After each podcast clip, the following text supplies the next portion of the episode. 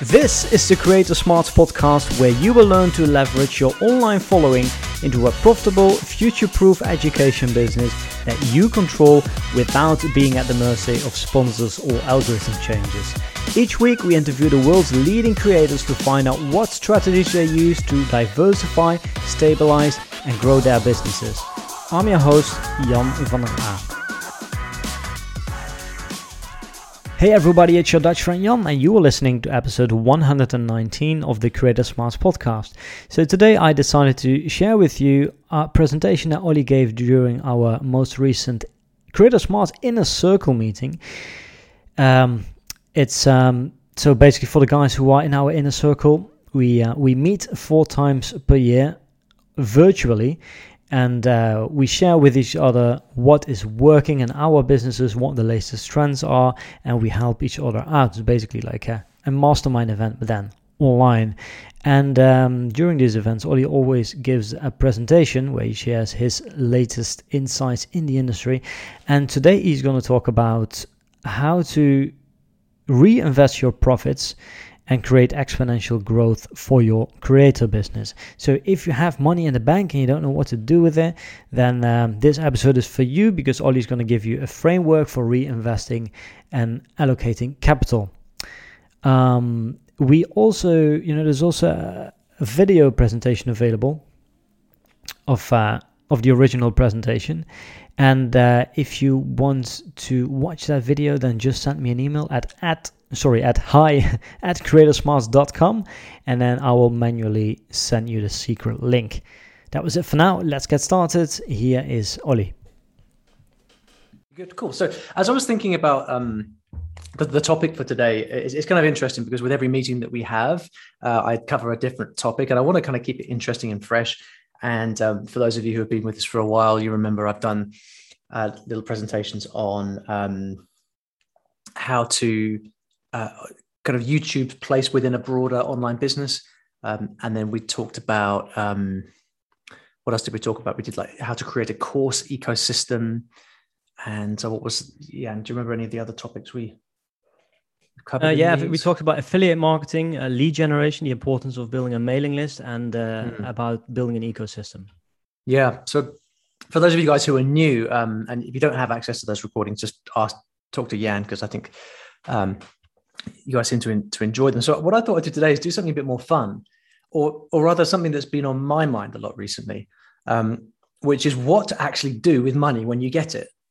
Um, because for I think for a lot of us, certainly for me, I kind of never really had all that much money when I was when I was when I was growing up, and I had this attitude of, um, you know, whenever I would receive money, I should put it in a savings account and save it that's sort of the attitude. So I've, I've always been quite resistant to, to spending money, and I've had to work quite hard at at understanding what does a real business actually do with with profits.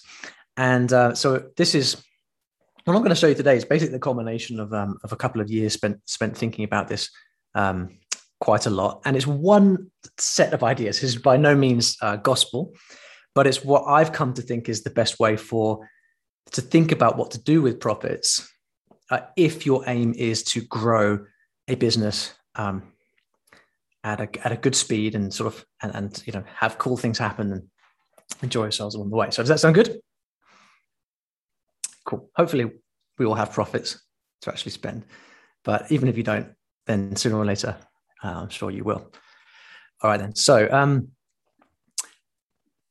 what should? Oh yeah. So this is what we're going to cover. So it's what should I do with profits. I'm going to give you a framework for reinvesting and allocating capital. And it's just, again, just a framework. It's how I think about it, um, with the aim of growing your business exponentially.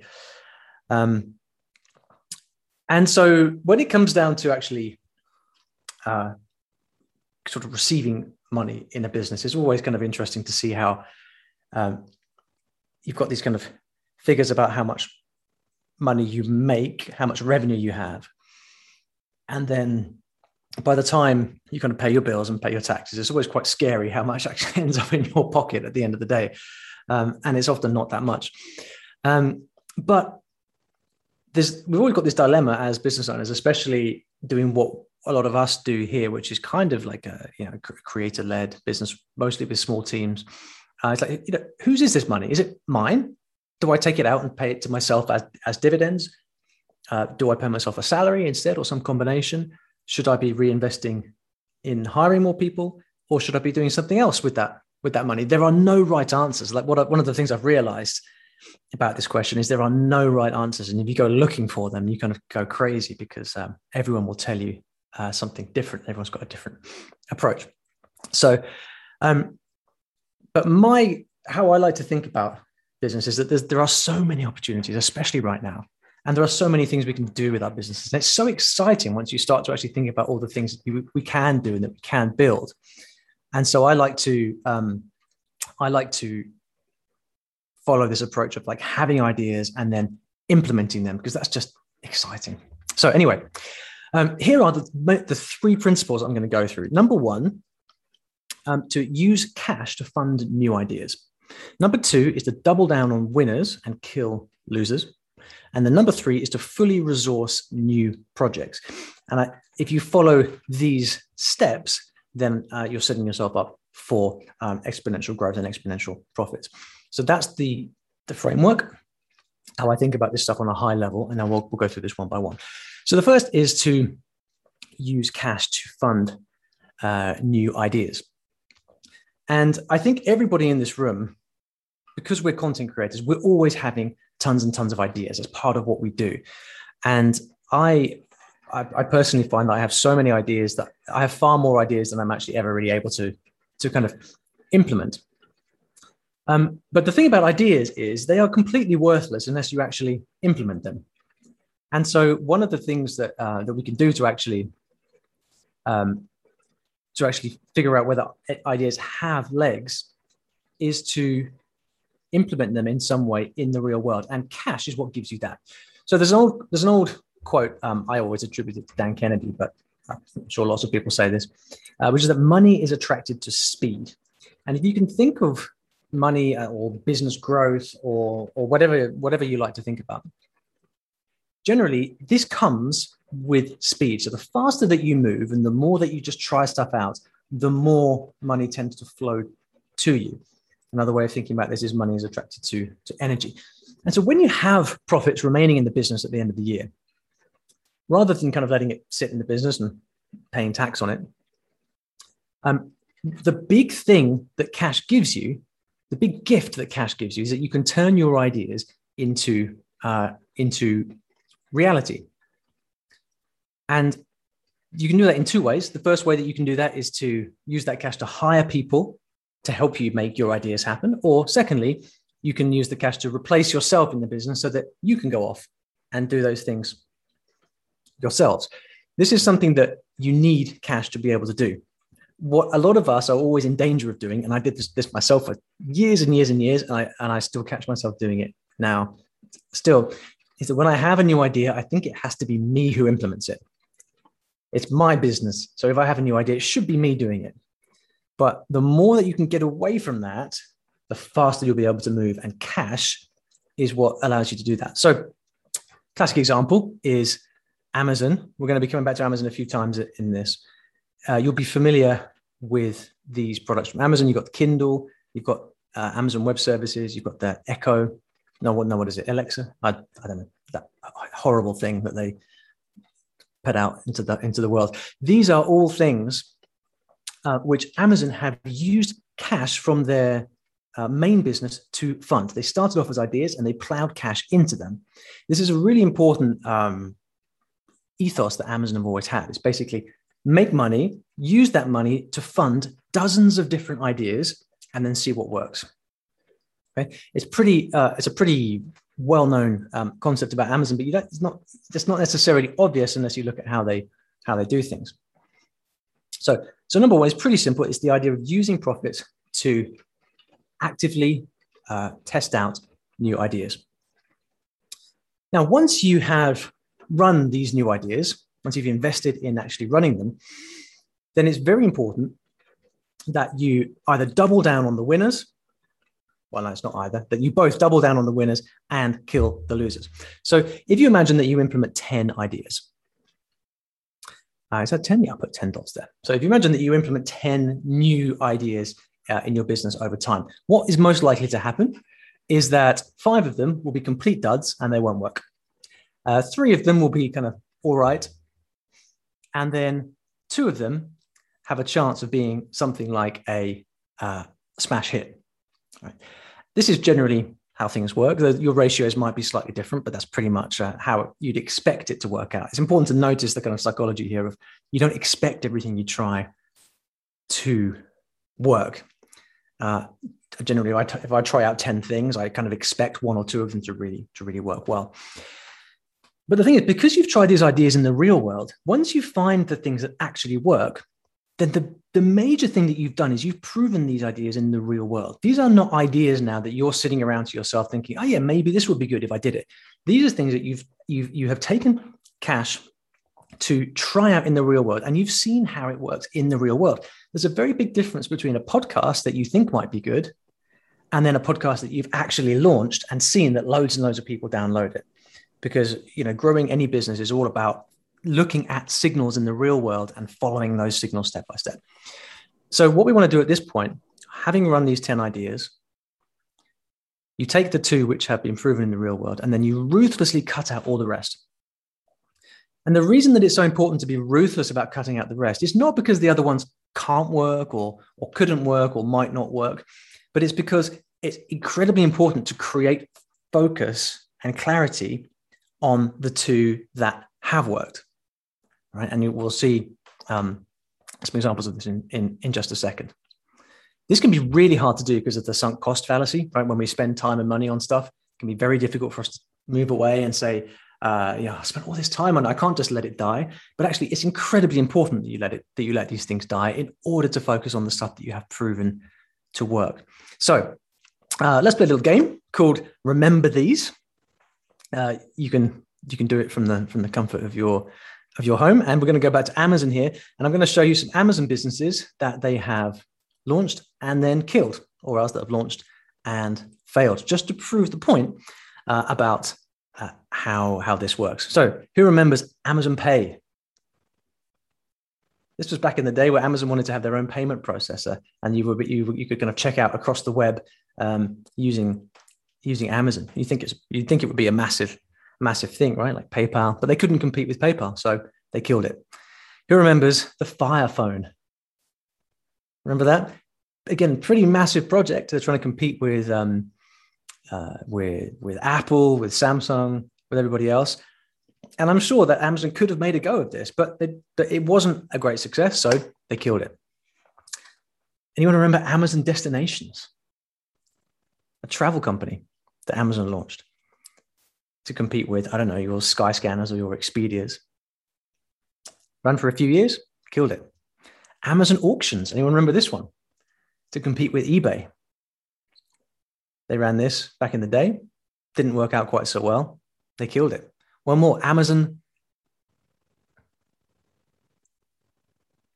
Now what's going on? Oops, clicking on the wrong button. Here we go. Amazon Local. You remember Amazon Local? It's like a deal site for uh, for local things going on locally. Any one of these, you'd think, looking at these, could become their own huge businesses. But Amazon decided, that, having having invested probably millions or who knows billions in these things, and see them not work, they decided to cut it in order to focus on those things that we saw earlier: Amazon Web Services, Alexa, Kindle, um, and I'm, I'm, sure many of you know that uh, AWS, Amazon Web Services, is now by far the most profitable part profitable part of the entire Amazon business. They make far more money selling service space to people than they do selling stuff on Amazon. Right? And they, but they would never have known that unless they'd run those experiments. Okay. So just notice just how far Amazon go to invest in new ideas, try them out, and then ruthlessly cut out the ones that don't work. And this is something that we can learn directly from when we have um, when we think about our business. So again, remembering that the topic here is how to use how to reinvest cash. Uh, it has to reinvest cash or profits in order to create exponential business growth. We've seen that principle number one is to use cash to actively fund new ideas and put them out into the world. Principle number two was then to double down on winners and kill losers proactively. So at this point, you've used your profits to validate ideas in the real world, which means now you're in the best possible position to move forward on those ones that actually work with 100% confidence because you've, you've actually seen it work in practice um, in the real world. Right. So that takes us to number three, which is to fully resource winning projects. And this is one, I think this is probably one of the biggest lessons I've learned in the last few years. Um, as important or more important than, than all the others here. And this is the idea that once you've got something that you've decided to move ahead with, make sure that the entire thing is fully resourced so that you've got everyone that you need in place and everything has, has got the funding it needs to actually make a proper go of it. Because the risk for all of us, again, as entrepreneurs, as creators, people that like to get our hands dirty and get stuck in, the massive risk is that we become the bottleneck. And a number of projects that I've sort of started thinking, yeah, I've got this cool new idea, let's let's run it. And then looking back on it now, I'm like, man, like it didn't work, not because it wasn't a good idea, because I, everything had to go through me. And I was a huge bottleneck in the whole thing. So it's really important once you've got an idea that's been proven in the real world, you've invested money in proving, that then fully resource it so that you are not the bottleneck in the process. Right? A question that I like to ask when I'm starting a new project, whatever it may be, that I think or I've seen has got legs is to ask this question What would this look like if we're all in? I guess it should be if we were all in. What would this look, like if we were all in? In terms of, you know, what people do you have in place to manage it? There's such a huge difference between um, a project that you can try on the side at the weekends when you've got a bit of free time and that same project that's actually that you've actually fully staffed and put people in place to manage and that main difference is speed. If you try and do it yourself or you're the bottleneck, it just moves so slowly that you might end up killing it before you actually get momentum. But if you've got a proper team in place to run it, then you're giving it the best chance in the world. It's like giving your, your kid the best possible education. You know, you're giving them the best chance they have in the real world. So that could look like many different things. Often for a bigger project, it means the first step could be to hire a general manager or, or, or someone to head up operations of that thing. And that's really important because it means that you don't have to be the person who's deciding on what happens at every stage. Actually, hire someone to own and oversee the project. There's then, depending on what the project is, there might be all kinds of other roles. You might decide to have a, you know, hire a couple of script writers, for example. You might look at this project and think, yeah, if I'm going to do this properly, I'm going to need two script writers here. Um, I'm also going to need a proofreader. I'm going to need a copywriter, maybe, so I can actually sell the thing when it comes out. Maybe uh, I don't want to be on video myself, so I have to go and find that perfect person to be to actually present the thing. Maybe I need a, a marketing assistant or a VA to kind of, I don't know, work up sales pages and deal with the email marketing. These are all, this is what fully resourcing something looks like. And it's what it looks like. This is what giving something the best chance in the real world looks like as well. But if you remember that you've already proven this in the real world by investing cash, then it's really not that risky. Because although yes it's going to be expensive you've got something really powerful here. So give it every chance to actually um, blossom in the real world. The key thing here is that it is not you.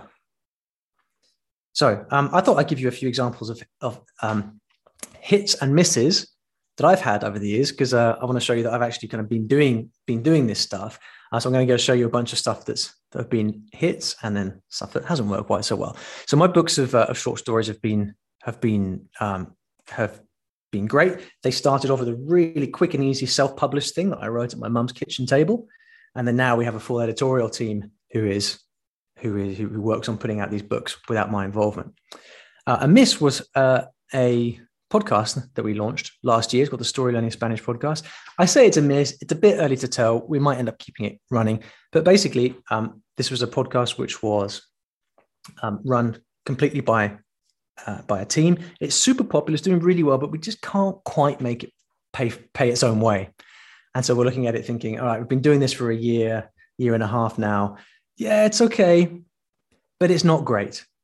And so following the principle of killing the stuff that's not working quite so well to focus on the good stuff that is that's probably going to end up on the chopping block uh, i last year or so i've been um, doing a teacher training program which has been been going great again i hired someone to create a lot of the content for for that.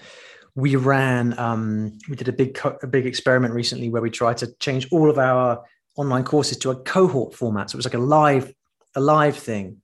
Um, so people would join on a specific date rather than signing up at any point. Uh, tried that, didn't work. Complete and utter failure. But luckily, I didn't spend any of my own time on it. Um, so it was, it, it didn't matter that much, right? Because it was an experiment that Cash was was funding. Um, our, dig- our, digital course, our main language courses in general have been a smash hit, and now we're releasing new languages all the time. Um, again, it's fully resourced, just principle number three. So we're making five new courses this year, for example, that I'm not um, any any part of. Um, I tried uh, a sort of coaching offer a few years back where people could actually sign up for languages with high ticket coaching. Totally failed. People didn't want it. Uh, I, we also tried to do something quickly last year, uh, which was offering uh, live kids classes. We tried to just do some experiments in the in the kids market. Um, uh, didn't get off the ground, not because people didn't want it, but just we just couldn't find the right people to do it, and so we we spent a bunch of money trying to make it work. Didn't work, so we just killed it. And then more recently, uh, my YouTube channel has been doing really well as a consequence of having said to myself, right, what would this look like if we were all in? That question from earlier. And I said, right, what would it look like? Well, we'd have a producer for the channel who's just responsible for things working. I'd have a script writer. So I've always got content to record. I'd have two video editors because one is not enough. Uh, I'd have at least one thumbnail person. Five people is what we need. So I went out and I hired them at the beginning of the year. So now we've been doing, we've had five people working on this channel nonstop. And sure enough, from having done it properly, it's it started to started to to really to, to really take off. Unlike this YouTube channel that I started three or four years ago, which was a Spanish experiment thing, never really took off. Why? Not because it wasn't a great idea, but because I was the damn bottleneck in it, and I had I tried to do everything myself, so just never got the momentum running. So just to compare those two YouTube channels, for example, this is this is what it looks like. Something that is fully resourced versus something that's not. Real world examples. So the one on the left is that Spanish YouTube channel I mentioned. Just never, nothing ever happened to it. Took up too much of our time, never really got off the ground. The one on the right is my main YouTube channel. As soon as we properly resource it, it just starts to to to um to go nuts. So again, this is what happens when you fully resource something and the importance of you not being the bottleneck. Okay. So these are the, the, the, three principles that we talked about. Just to reiterate on these, is to use cash to fund new ideas proactively, to double down on winners, kill losers, and then thirdly, to fully resource new projects. And when you do that, what happens is your business just basically goes like this. You have lots more things um, going on. And what that does to your revenue is that you go from having whatever revenue you've got right now to just overall floating the uh, or ra- raising the tide, I guess, uh, which is uh, a good thing, giving you these things: exponential growth because you're doing more and more using other people's uh, labor, much more stable revenue because you're not just dependent on one thing, higher revenues because you're just doing more stuff, and also crucially, a way out for you so that in the future, if you um, maybe don't want to be spending so much time doing one thing or having you at the center of everything, you've got a way to actually step back and become more of a CEO or a chairperson or, or whatever it is. Maybe that's what this gives you by creating these different, um, you know, uh, what you could call business business units. So um, there we go. That's them. And then one quote from Jeff Bezos that I'll finish with, which is, if you know in advance it's going to work, then it's not an experiment which I quite like. So, uh, yeah, a few things that I think are very important that you have to do in order to make this work. You have to fail. You have to be comfortable failing. You have to learn to trust other people because without this, you're going to be permanently on the hamster wheel yourself, um, having to do um, everything yourself and never never unlocking the potential of other people. You've got to be able to live with mistakes, which for a lot of people, a lot of creators is a big deal because we don't like mistakes. But but living, will it, being able to live with mistakes, even on published material is a superpower because it just frees you from caring all that much. And then you've also got to give it time. Stuff stuff rarely takes off overnight, and um, so it is important to when you're thinking about these new ideas to commit cash to it with the expectation that this will take time. So don't you don't panic and and uh, send it to the chopping block after one month if it doesn't work. So there we go. Thank you very much. Hope that was interesting or food for thought at least. And um, yeah, I guess hopefully we have a few minutes to to to chat about. Uh... All right, um, Jan here. I hope that you enjoyed Olly's presentation. This is the end of the presentation, but it's not the end of this podcast episode because um, we actually gave our participants the chance to ask Ollie some questions. Now, what I've done here is I have edited out the original questions for privacy reasons, and then I will just tell you what the question was so that you don't get confused. Okay, so the first question was how do you know which ideas you're going to double down on, which ideas to to implement in your business? I think what you what, what that question is really is what is what does an entrepreneur do? You know, I, I think there's no right answer to that question. To a certain extent, you know, you you you can't know what's going to work. So I think the general ethos has to be you try a bunch of stuff and then and then you, you play a numbers game. But what I do personally is I always keep huge lists of stuff, right? So I always um, I always get very stressed out by the idea of forgetting stuff. So I have like a I have a Trello board where I just keep a I just keep every idea that I have. I just um uh I just keep, add it to the list, and then usually like once uh, once a quarter or once every six months I'll go through it with my with my team and we'll say look here are the ideas which ones do we love? Which ones do we get excited about? And generally, I go for the ones I just feel some excitement about, uh, because yeah, excitement often is often a good indicator of stuff that's going to work. I think another way, Olly, um, that you do that, you have this uh, this chart, or oh, how do you call it? Like this graph where you kind of measure the impact and the uh, amount of work. So the potential impact of the pro- of the project and the yeah. uh, estimated amount of work. Maybe yeah, we've done that in the past. I quite like it. So if you imagine a, um, a it's called a, it's called a, um, it's got a few different names, but imagine um, I've got an X and Y axis, and then on the bottom you've got the potential impact. Oh no, rather on, on, on the X axis you've got the potential impact. Oh, which X and Y? I'm forgetting now. Yeah, oh, no, sorry. On the Y axis you've got the potential impact, right? So if we did this, how um, how powerful could it be? So this being not very powerful, and this being it could be a game changer. And then uh, on the x-axis, you've got time it would time or effort that it would take to do. Right. So ideally, you want something that is high impact and very quick to do. In reality, most things that could have high, high impact are way over here, and they take ages to do. So you can kind of plot these things on the graph. It can help usually though i kind of end up going for the stuff i just feel excited about because i want to enjoy the things that i'm doing. All right olly thanks for the answer. Um, can't you not just ask your audience what they want? Cool yeah. I think there's also a big role for trusting your intuition as well because a lot of my most successful stuff no one has ever asked me for it. Um, it's been more something that I kind of like really know my audience really intimately from years of of um, interacting with them. So I'll often have ideas that that was like, you know what, if I made this thing, I bet you'd like it, and invariably they do. Because the thing about asking your audience is that they can only tell you what they know. It's like yeah. the Henry Ford quote, you know, if if you asked people what they wanted, they would have said faster horses right? They, they couldn't have conceived of a car, but it took him to actually make the car. So Steve Jobs never asked anyone, um, you know, hey, would you do you want an iPhone?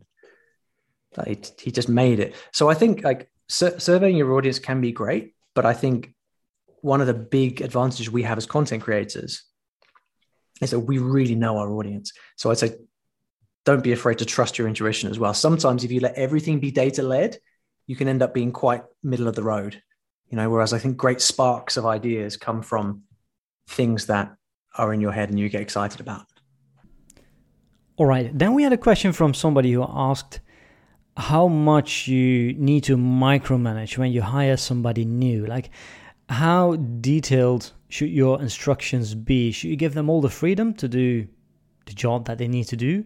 Or do you need to give them clear, in detail instructions? Here's what Olly has to say about it. It really depends who you're hiring and what for. Because, for example, when we're so when we're creating new language courses now, we're we're hiring experienced teachers. So I don't want to tell them how to teach. I don't like I wouldn't dream of doing that. Um, but I do want them to know exactly how the, the courses should be made. Right. So I think it's so what we do is we we give them very detailed information on what it needs to be. And then I in a, in a case like that, I try to give them really detailed information about what we want and then make it clear where their creative freedoms are so that they feel like they can do that stuff. For a more kind of technical role or a more kind of assistant type role, what I've found is that if you ask people, hey, do you want freedom in your job? Do you want to be left alone? People will say, yeah, I love freedom. I want to be left alone. Like I want to be creative. But when it comes down to it, actually, what everybody really wants is for you to tell them exactly what you want, because otherwise they're worried about making mistakes all the time. So I used to be, there were a number of hires where I, I was far too hands off because I didn't want to micromanage. I didn't want to be that boss that was micromanaging. That ended up being really destructive because they ended up, what I realized later was they were, they were going to be sitting remotely wherever they were, wondering what I wanted, wondering what to do, and then just getting more and more frustrated or, or worried over time. Whereas now I'm actually much more prescriptive in the beginning. And I found that people really appreciate that. And, and, and so the trend then would be like you're very prescriptive at the beginning and then as soon as you see that they've got it then you step back and then, then so you get to a point as quickly as possible where where they can do it as well as you and then very quickly they'll be better than you at it um, for, for a higher level role like a management type or an executive role like the kind of general manager or or the operations person that's much more tricky. Um, that Peter, Peter and I were talking about this the other day about you know how do you find someone with the kind of with the gumption and the um, and the kind of go-getter mentality and the energy and the drive to actually really um, own a really important new project that's a lot harder um, and um, i think uh, for a lot of these these things i think turning to your list first is probably a good idea because there you're most likely to find the combination of someone who knows what they're doing, but also knows your stuff, right? So that's a, that's that's difficult when you do when you hire externally from someone who doesn't know what you're doing. That's that can be that can be tricky. But yeah, in general, um, in general, I think if you're new to hiring, I would I would err on the side of being very very prescriptive because you can still be very nice. You can still be a very nice boss and also very prescriptive. That's not necessarily a contradiction. But I think it's far better than than being too hands off because then they've got no way of really learning what you want. Okay, so in the presentation, Olly said that you should double down and invest even more money to go all in in the projects that are working and killing those that are not. But how do you know when a project is working? How do you know if, if you should double down? That's what Olly's going to talk about here. There's the, the first thing is is it is it costing me time and attention. Okay, because if something is fully funded and it's doing okay, then there's no reason you can't just let it run, right? But if it's also pulling in, sorry, pulling in a lot of your time and attention, then that then you've got a major opportunity cost question, right? Because you know what can you be doing better? So if something's fully funded, doesn't need much input from you, and you think it might just be a question of time, then it's kind of yeah, you can feel free to let it run. But in general, ha- like having having tried like so many different ideas, like you know when you've got a winner on your hands, and you know when something's not a winner. So if something is like if you've given something your best effort, you've given it time, and it's just not happening, I think there's a strong case for saying, look, let's let's let's call it call it call it call it a day and turn our attention to something else.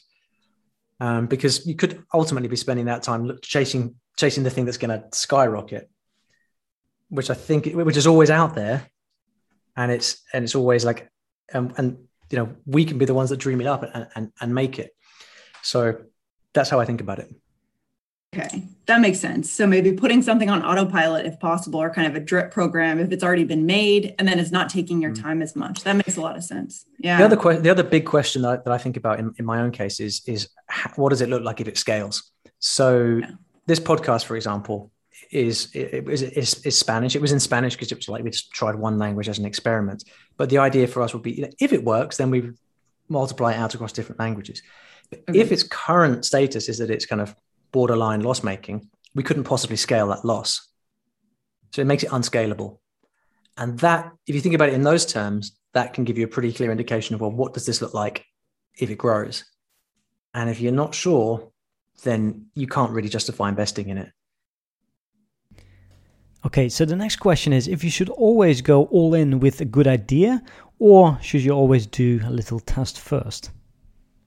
well, so always test, mm. always, always, always test stuff. yeah, um, but there's a but you can test something that your that your list has told you they want, or you can test something that they haven't told you that they want. Like doesn't that doesn't matter. But yeah, always test stuff because because so, so if you think about the principle of, of this, what I talked about here,